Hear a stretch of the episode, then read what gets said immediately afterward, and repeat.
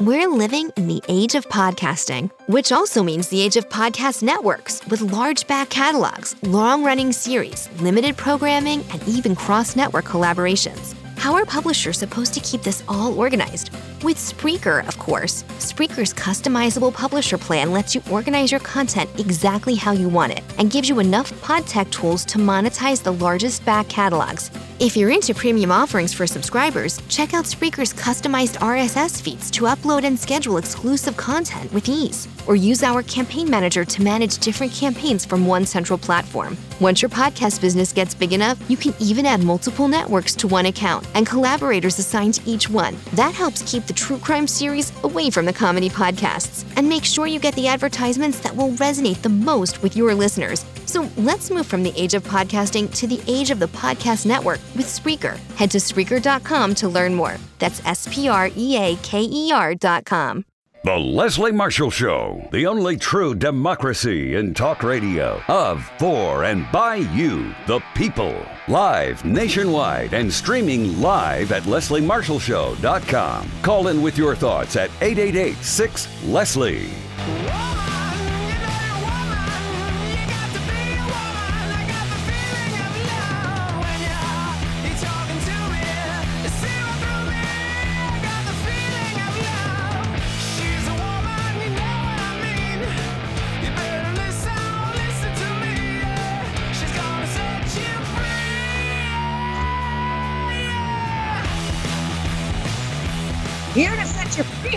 I'm Leslie Marshall. Welcome or welcome back. Only true democracy in talk. Uh, and glad to have you with us uh, today. No rip from the headline. Special guest. We're going to be taking more time with somebody that we've had on the program many times. He's a personal and professional friend of mine and the program, and it's good to have him back. Scott Paul is our guest. He is president of the Alliance for American Manufacturing. The AAM is a partnership that was established by some of America's leading manufacturers and the United Steelworkers Union. For over a decade now, Scott and the AAM have worked to make American manufacturing a top of mind issue for voters and our national leaders. And they've done very, very successfully. And how have they done it? Through effective advocacy, innovative research, and a savvy PR strategy. Uh, more than a pleasure to have him back. A lot to talk about today. Scott Paul's in the house. Hey, Scott, thanks for being here with us again virtually. And uh, good to see you and uh, hear you as well. Yeah it is any human contact is good, even if it's virtual. So it's awesome to be with your listeners and especially with you today, Leslie. Um, there's so much to talk about. Joe Biden has helped uh, our conversation today, but let's start with something that is uh, not all things Joe Biden uh, or his economic plan. Um, there, uh, you know, I didn't know about this, Scott, honestly, until you were going to be on the show and I looked over the materials and, you know, research for the show today. This is really interesting. Um, there's a new movie called Working Man.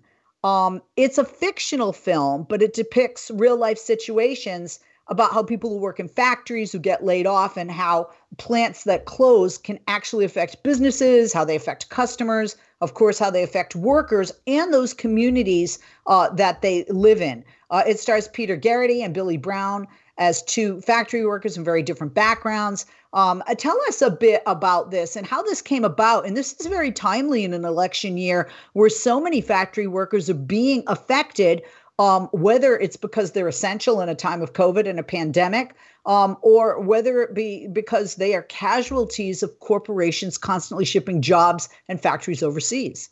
Yeah, absolutely, Leslie. Um, first of all, people should just stream Working Man. Um, it's it's unlike any other movie out there right now and any other movie that's that's been around for a long time. Um, and it is a true kind of working class story um, with the factory as kind of the center of it. And set in a fictional town in the midwest in a plastics factory that has just closed down. And uh, one of the workers is mourning a personal loss and obviously mourning the loss of his job and he just continues to show up for work every day. Packs his lunch pail, goes into work, sneaks into the factory, um, and then eventually he's joined by some of his uh, fellow workers. Uh, and they start making stuff uh, again and filling some orders. And it's just a, um, you know, first of all, it's great to see any movie inside shot inside of a factory that's working, uh, as opposed to like the Terminator where Arnold is chasing someone through an abandoned factory. yeah, you yeah. know, um, so so it's nice to see the actual blue collar workers and, and, and to see this and to see what the importance of this is to the community. I'll just say this: you know, this movie was a long time in the making. The director and writer is a guy named Bob Jury. He's from the Midwest. Um, lives in Iowa City. Is from a small industrial town like I am uh, in the Midwest. Had wanted to make this movie for a while, um, and then was able to get some funding and found some great actors. I mean, Peter Gerety, great character actor. He was in The Wire for many years. Um, among other films. And then Talia Shire is just incredibly famous, famous yeah. family. Adrian from Rocky, you know, she's from, from the original Godfather, and then Billy Brown from How to Get How to Get Away with Murder. Um, you know, great a, a great cast, and it was truly for me a real pleasure. But you can you know you can get it on Apple or Amazon or Fandango or Vudu or a couple of the streaming services. You just have to drop a couple of bucks. Um, but it, but it's well worth it, and it's just an interesting look into that kind of mythical blue collar worker that everybody has all these stereotypes and assumptions about. And, and, I think this movie does a beautiful job of kind of busting that uh, and uh, busting that myth, and also just d- telling a great story about the meaning of the factory and work uh, to to the community as well. I haven't seen it, but one of the things I read was that uh, Gerety, who plays the character Allery Parks, um, when he that factory works at a plastics factory, uh, closes its doors. Um, the strong statement that he makes, he does without talking. And so the the acting is, and, and I actually love that kind of acting. One of my favorite uh, actors, Anthony Hopkins, he has just a look in Howards End yeah. that shows how brilliant an actor he is because there's so much said without a word being uttered. And and here I hear there's a very strong statement being made because he doesn't utter a word. It's his body language, his facial expressions that capture sadness, despair, anger, and hurt that so many people can identify with, especially now, right now, whether they work in a factory or not after they receive their last paycheck. Yeah. Um, and and because when somebody knows they're going to lose their job, we I think we've all been there. I've been fired. I, I've been out of work. I've been scared in my life. What am I going to do? Especially you know when I wasn't married, I didn't have a second income, and I'm it right. Um, it, you are sad. You are filled with despair. You are angry. You are hurt. You're fearful. You have anxiety. And I think it's so powerful that they chose that the director chose to do that um, without any words just using the face and the body language. Yeah, it, it's pretty remarkable. I, I mean, if you're used to like reality TV or a big action movie, you're going to have to take a deep breath and uh, get into this one uh, a little bit, ease into it. But but you're absolutely right, and I you know I'm like an amateur movie critic, I guess. But but this was, I mean, again, just his subtle gestures, his you know the paucity of words and then what he said was just profoundly meaningful at, at the beginning of this leading into it. It was really it, it, was really phenomenal. And, and, i would just say that you know i've talked to some former factory workers who i know who ha, who lost their jobs in the same way. The factory you know there, there was a mass layoff or the factory closed down and every one of them said that's exactly how i felt I, I felt completely lost when the factory closed. And all I wanted to do was pack a lunch pail, put on my work uniform, you know, get to work, punch the clock, uh, and get back to it. And I just felt lost and restless. Mm-hmm. Um, and, uh, and, and so I think that in that way, it, it's really authentic. Um, that, that feeling that you, that you derive from it. Uh, and there's great other messages in here, like with respect to mental health and just the diversity of the workforce, that people didn't look at each other as white, black, or brown, male or female. It was uh, it, it was an exceptional kind of portrait of what a what a factory community uh, is like, and the ones that I have experienced around the country as well. Do you think that the film displayed and and really drove the point home that American manufacturing is so important to um, uh, our our nation, to our communities, and to and to the American worker.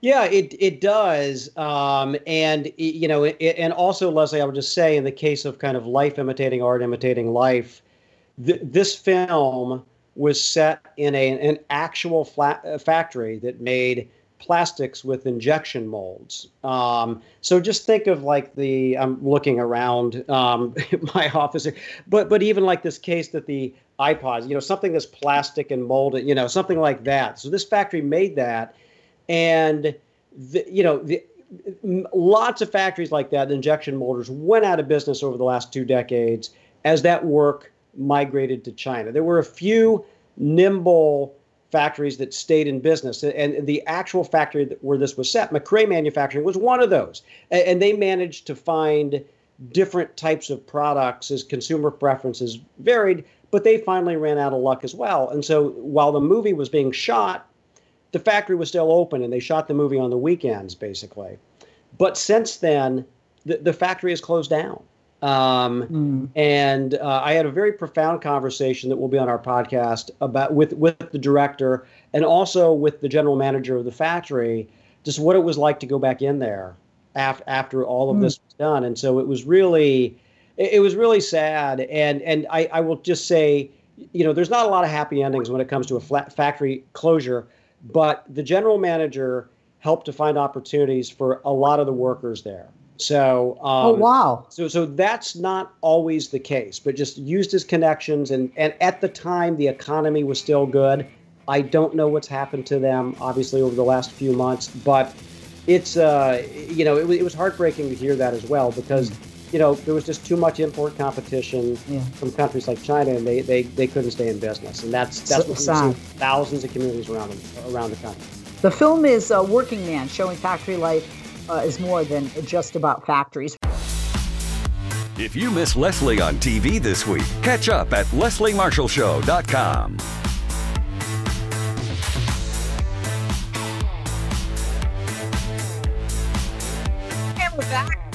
I'm Leslie Marshall. Thank you for listening. For those of you watching on Periscope, thank you for joining us. Us is me, Leslie Marshall, and our guest, Scott Paul. He's president of the Alliance for American Manufacturing.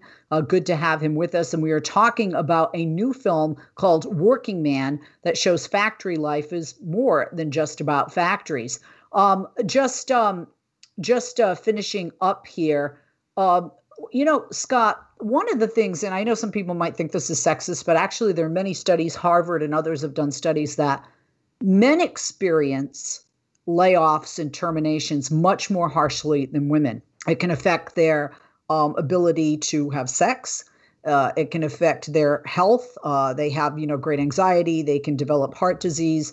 Um, they can overeat. They can uh, drink. They can uh, end up with some kind of mental illness or depression. And I say that uh, because the character here is unable to accept that plant closure. It's it's also about um, him being unable to accept this new normal, and that's really how many American workers feel, men and women. But there are so many uh, men um, who work in factories. Women do too, but there are more men that work in factories than uh, women, um, especially because societally, it's not always the case, but most families, the man is the breadwinner or 50% of the breadwinner and families and, and really feels that society or family has placed a lot of pressure on their shoulders to be that provider um, you know to, to, to be the one uh, that takes care of everything.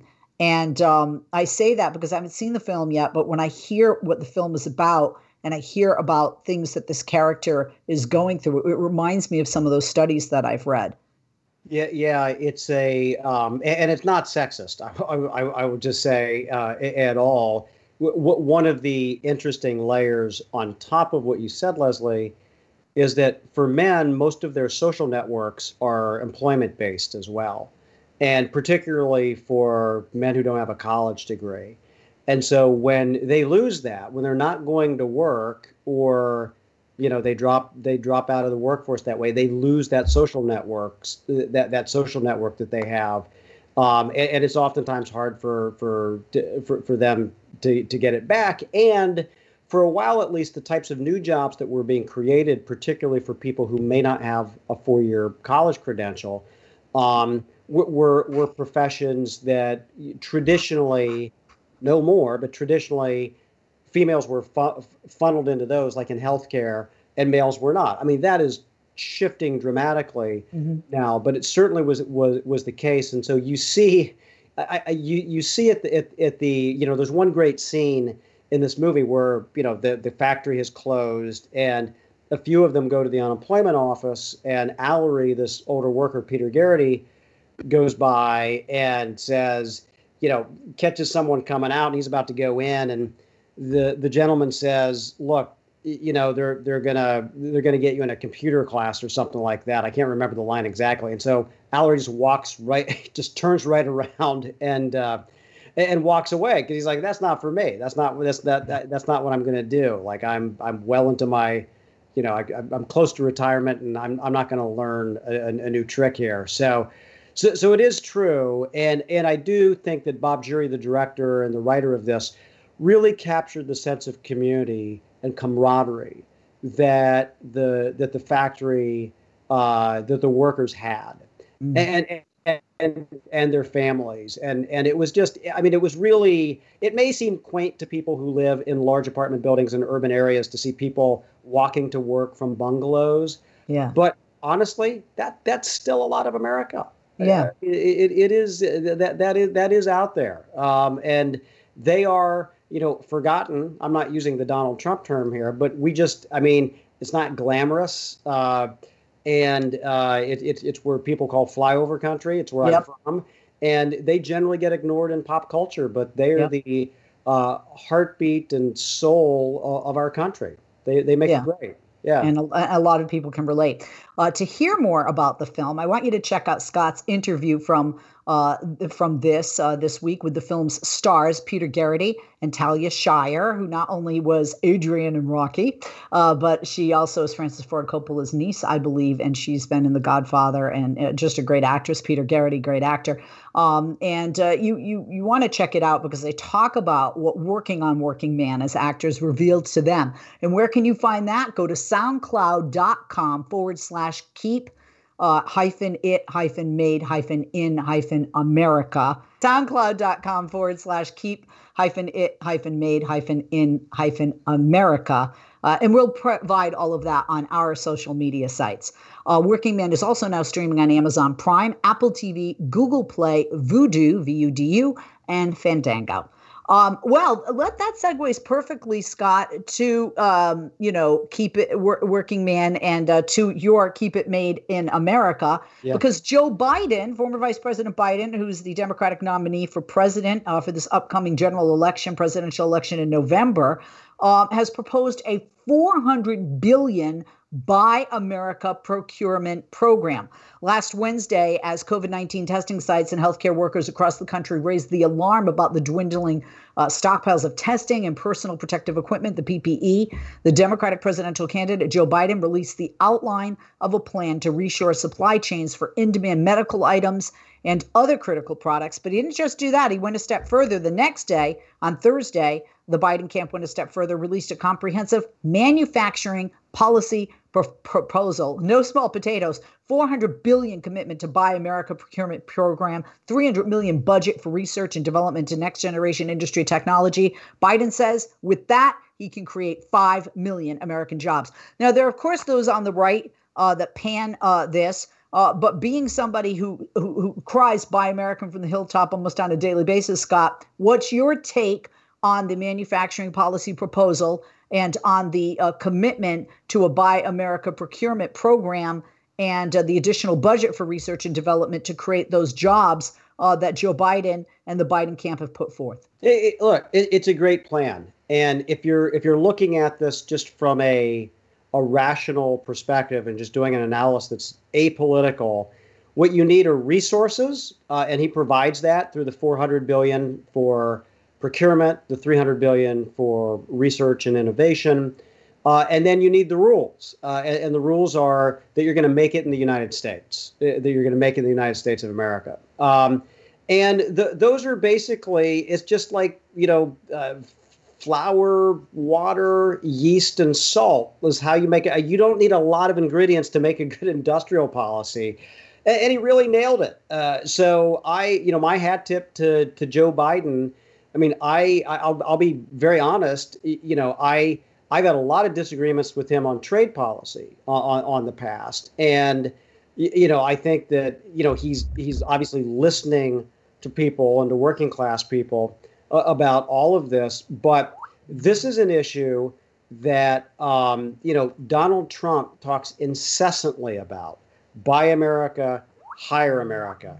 You heard it virtually every day. So I, you know, but he hadn't done much, and and we can certainly get into that. And so uh, Biden basically played the Buy America card, and all Trump could say was like, "Oh, plagiarism." Um, but you know, you can't copy nothing uh, because right. Trump really hasn't done anything on this, and so so kudos to Joe Biden, and and obviously we have to make it real. But, but it's a very good start. Hold that thought, Scott. We will make it real on the other side of this break with you and hear more about that. Scott Paul, president of the Alliance for American Manufacturing, our guest here on the Leslie Marshall Show. Don't go away. Follow Leslie on Twitter. Just go to www.twitter.com slash Leslie Marshall, and we'll be sure to share your tweets.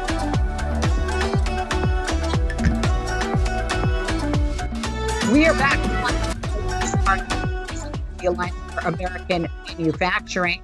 And uh, by the way, I want you to check out the website, AmericanManufacturing.org. On Twitter, follow the AAM at Keep It Made in USA.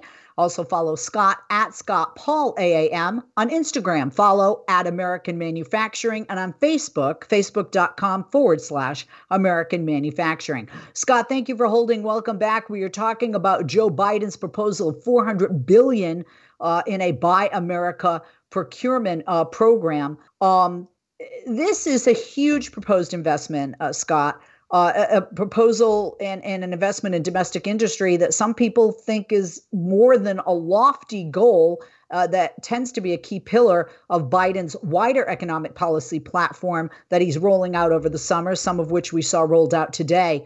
Is it lofty? Is it realistic? I think it's very realistic. Um, in fact, when you look at kind of the type of public investment that we need to make, be pumping into the economy to replace all of the activity and to kind of boost it up, uh, it, it, it may actually be on the low side. Um, and, and I know that sounds odd, but let's not forget that, you know, the Trump administration and Republicans gave corporations like a trillion dollar tax cut that they basically, you know, bought some marshmallows and made s'mores out of it on a fire because it didn't help the economy at all. It helped their shareholders um, with stock buybacks, uh, $800 billion alone in, in 2018, but it, it wasn't in the real economy. So, so this would help. And and I guess the thing about it, just so your listeners know, is is Buy America is a, is important. This is not like a nativist thing, like I'm against Mexico or I'm against China. This is about our tax dollars. And when when we're procuring when we're procuring things with our tax dollars, like bridges, or uh, electronic equipment or uh, clothes for our military um, or, or rail cars. Um, we've had a preference for a very long time that says we should give uh, American firms that are making this in the United States the first shot. You know, and if they can make it, that's great. If it costs too much, yeah, we can we might waive that requirement or whatever. But but it gives basically our, our own taxpayers the first shot at getting these dollars back. And it's been a good virtuous cycle, and Ronald Reagan supported expanding it, and you know FDR supported. it. So it's had a lot of different support. Um, and and you know the thing, I guess the thing about it is that Trump promised, "I'm going to do Buy America, Hire America." Talked about it big time. First week of his administration says, "I'm going to do this for our energy pipelines. Do Buy America." Um, never happened. Uh, then he said, "I'm going to look at all the areas of government where we're not getting, where we're not doing Buy America, but we should be, uh, and then we're going to do it." And so they may have identified some of those areas, but they never did anything about it. So, so he has been all talk, no action on on Buy America. And we know, and I, I I'm just going to be political here for a second. I mean, look, we know what his instincts are based on how he ran his business. Correct. which was not made in America at all. And so the the dude is a poser. When it comes to Buy America. Um, I want that soundbite. The dude is a poser. he, he, he, just is. I mean, he, he made his ties in Mexico and China and his, his cheesy suits overseas too. The and Make America Great Again hats, the MAGA hats. Yeah. So so I just I, I don't think that that his instincts are are really to do this. I think it you know for him it's like red meat I guess, for the base. But what I think what Joe Biden uncovers here is that, like, look, this is a serious policy issue right. that is going to create manufacturing jobs and construction jobs in the United States. We need to get the unemployment down, rate down. We need to stimulate the economy. We have a backlog of investment that needs to be done in uh, waterworks and bridges and roads and transit systems and everything. Uh, 5G and and and, and let's get to it right let's let's let's get to well, it well this is uh, this is one way that you kill more than two birds with one stone to your point you know another thing is if we haven't learned anything from this pandemic i hope that we would learn that our dependence on foreign made items can actually kill us, as we yeah. saw with China making ventilators that didn't work properly, that we had a delay in getting.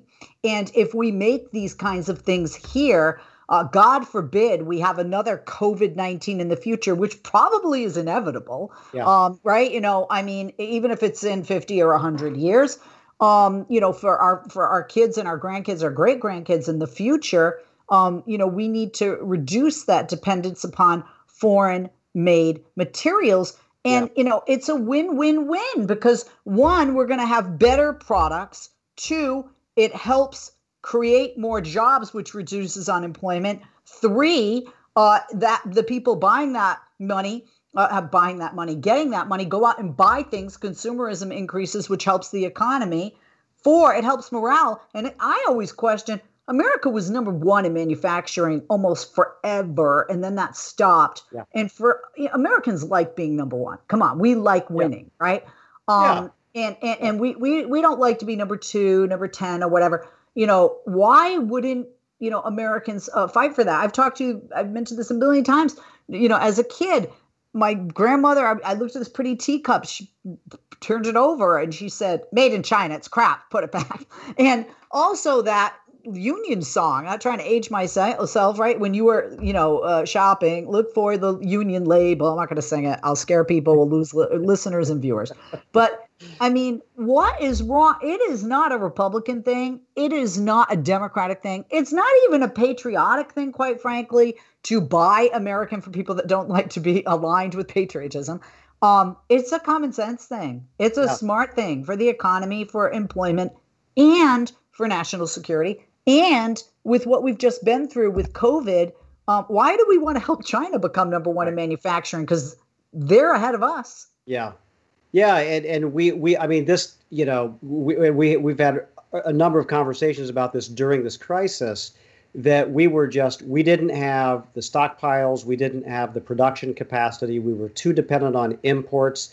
Those supplies dried up as they were being sucked in by China and other countries, and we ended up with shortages. And there are reports in Florida and Texas and Arizona where you're seeing these big surges that there again are shortages of PPEs for the healthcare workers. Right. And you would think that five or six months into this thing that we could get our act together, but there's been absolutely no leadership from the federal government on this. There's actually a law called the Defense Production Act, the DPA, where they can say this factory you're going to make this many this many masks and you're going to make this many ventilators and you're going to do this and and they have just I, and they use this very selectively um, and and we do have more ventilators now but all the other protective equipment, mm-hmm. um, we're, we're, again, it's just like as soon as it's getting made, it is it is going out the door to someone who desperately needs it. Hey, look, that, that that's not an exaggeration. My husband's an orthopedic surgeon. He yeah. um, has come into contact with COVID patients because he's operated on some that found out they were positive after the surgery. So my husband gets tested every week. He also is a 91 year old father that's of ill health.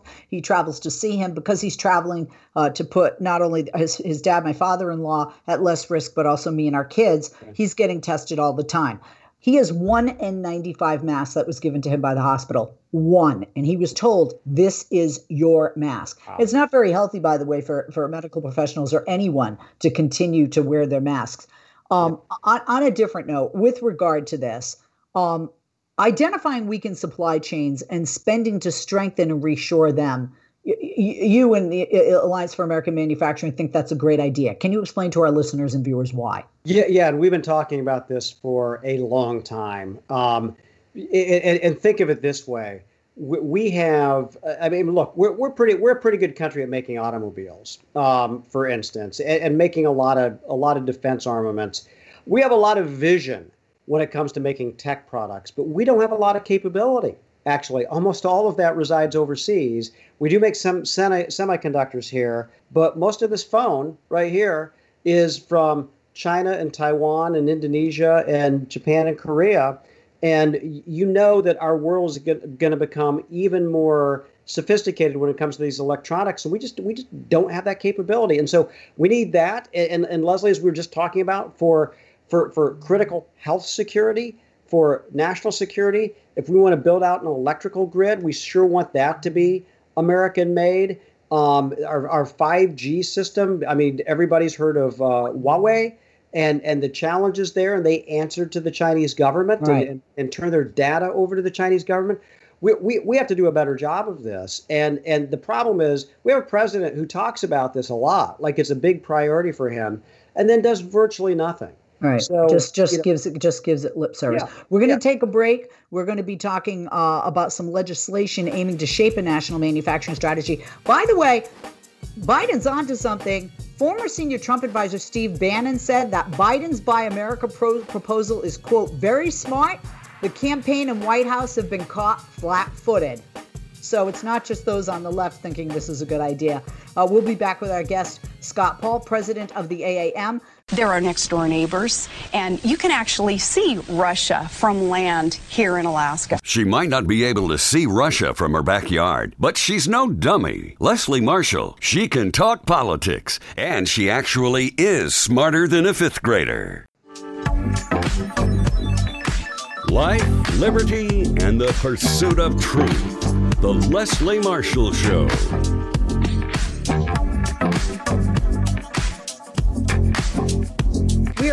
Scott Paul, president of the AAM. Follow him on Twitter at Scott Paul AAM.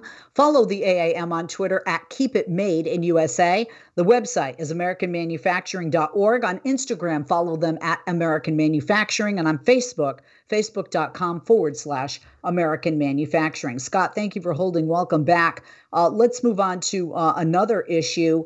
Uh, new legislation aiming to shape a national manufacturing strategy. Um, whether it's uh, ventilators that are made, you had talked about, you know, PPE, testing swabs, even hospital beds. Um, right now, America's manufacturers, um, their workers are essential workers, and they've been working overtime uh, to meet our needs as a nation during this COVID 19 pandemic. Um, Scott, there's been very little guidance from the government as those manufacturers try to navigate what's going on in the future. A lot of people thought we would have COVID phase one behind us by now, especially with summer. Uh, my husband says every day they're finding something new about COVID that they knew or thought they knew, and then uh, something they thought they knew turns out not to be true.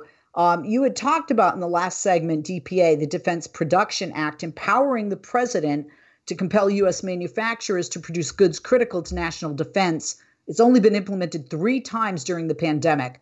Does it need to be implemented more so that manufacturers have a little more certainty as to how to navigate these very uncertain waters during this very uncertain time uh, with this COVID 19 pandemic among us? Yeah. I, I, mean, the, the answer is unquestionably yes. There's no downside to do it because, I mean, Congress is is willing to spend money on things, and we need to direct that in in a way that makes a lot of sense. And and we need to help people who don't have jobs, who have problems uh, uh, making bills, small businesses. I, and I am for 100% of that. We also need to think about these capabilities. And, and again, you, both your husband's experience, the experience of a lot of those workers in New York City, in the, the initial surge cities, and where they're happening now is unconscionable in a developed country like the United States, that where, we like to view ourselves um, as as as being um, you know as being just completely different and, and above everything and so first, we need the strategy. Senator Peters from Michigan has been working on this issue for a long time. Gary Peters, and I'm I'm glad he has this bill because there. I mean, we have an agriculture program, we have an oil and gas program, uh, we have a healthcare program. It we it needs a lot of work, but we have a healthcare program. We don't have a manufacturing program. There's not even a manufacturing department. You know, it, it it's spread wow. across a bunch of different agencies, and it just doesn't make sense, particularly when you're competing against trillions of dollars that the Chinese government invests in its firms, or you have coordinated strategies that, that the German government, the Japanese government, the Korean government, all our competitors have something. And, and for us, it's just like, well, just go out there and, and kind of figure it out. It, it, it doesn't make a lot of sense. So, yes, we need the strategy. Uh, and, and second, we need this Defense Production Act deployment to be a part of it. And there's no downside in overproducing the PPEs right now mm-hmm. because you can stockpile them in and, case there is a second wave. That's right. and I also feel very, very strongly about this that we traditionally have come to the aid of others when, when they have needed it, whether it's been, you know, with with with military support, financial support, disaster support. I don't think we're helping anyone really right now around the world. And, and, this is and these developing countries don't have the hospital system or the healthcare system or any of uh, any of the infrastructure that we need. And so even if we do make too many of these this this is good aid to give um, as, as well once we get to that point. And we're just not in a position to do that right now. And it's just i mean it's embarrassing to me as someone who that's the way that you spread values around the world is to demonstrate your goodwill, your leadership, and it's been incredibly incompetent. Uh, and also increase uh, better relations uh, with other countries, your allies or countries you want to be allies on an international level across the board. I couldn't agree more. Yeah. Um, you had mentioned that the Trump administration has largely, uh, you know, uh, it, rather than you know putting forth the DPA, which the president has the power to do, um, relegating that type of decision to state and local governments um, to battle for that medical equipment by themselves. Now, there are people out there that go, Well, I think was a good idea, less federal government, more state and local. But can you talk about why this is bad and, and what this has led to uh, by relegating uh, the DPA to state and local governments uh, battling for that medical equipment by themselves without assistance or guidance from the federal government?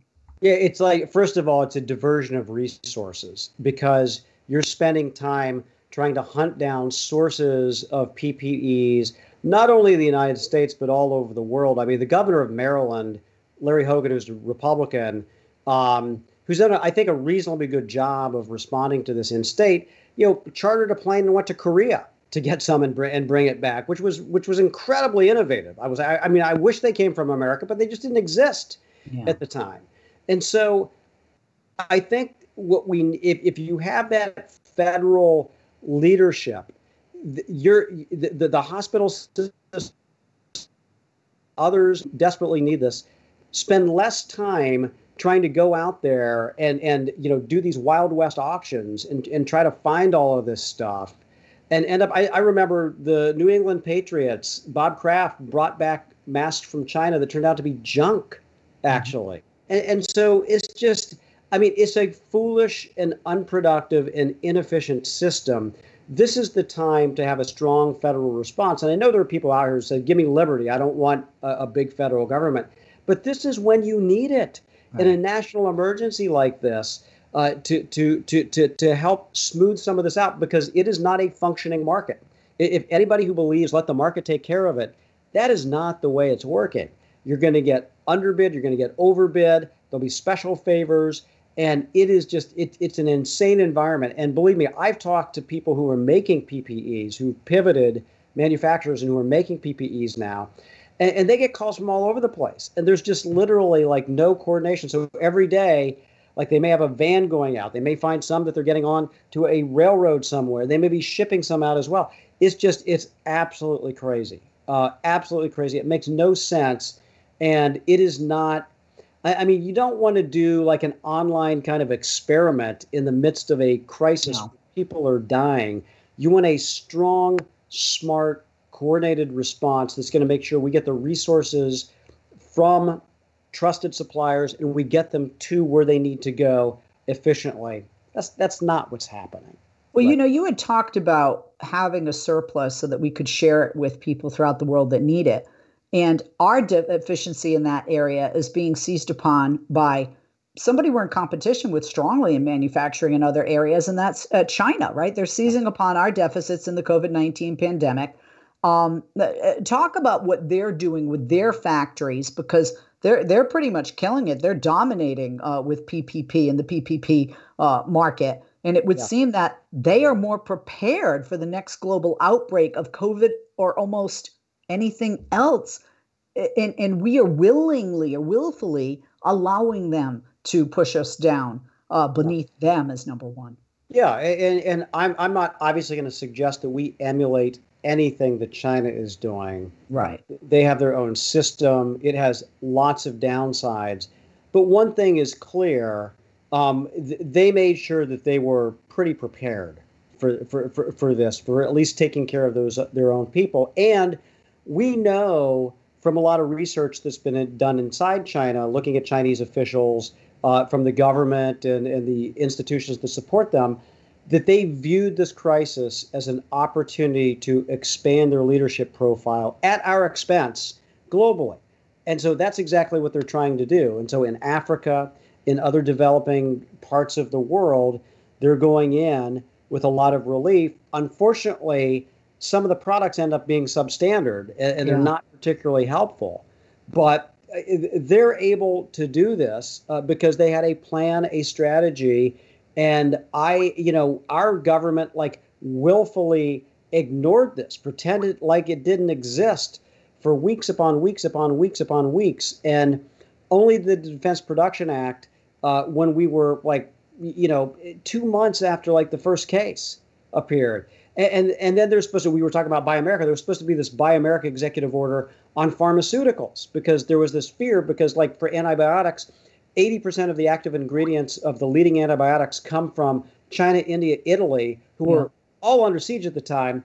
And, and, and so the White House was talking about it never happened. We still don't have this. so we, we still mm. have this this this deficiency and it just it's just baffling to me it's a failure of leadership i'm glad that people like senator peters uh, joe biden are proposing solid things i think they deserve bipartisan support yeah. Um, because we, we need to move forward and we politically this is a win either way i mean if you say hey I can help the healthcare workers that you're going to end up seeing in the ER and the ICU. You spoke about Senator Gary Peters. He's Democrat from Michigan. You mentioned it. I want to re mention it. Last Wednesday, he introduced legislation with the aim of coordinating a national manufacturing strategy. And if passed, it would establish an independent federal institute, the National Institute of Manufacturing, and it would be led by a chief manufacturing officer to function as a hub for federal manufacturing programs. We need that in America. Scott, we you here on the show. I'm glad to have you. Scott Paul, president of the AAM. Follow him on Twitter at Scott Paul AAM. Follow Scott on uh, at Scott Paul AAM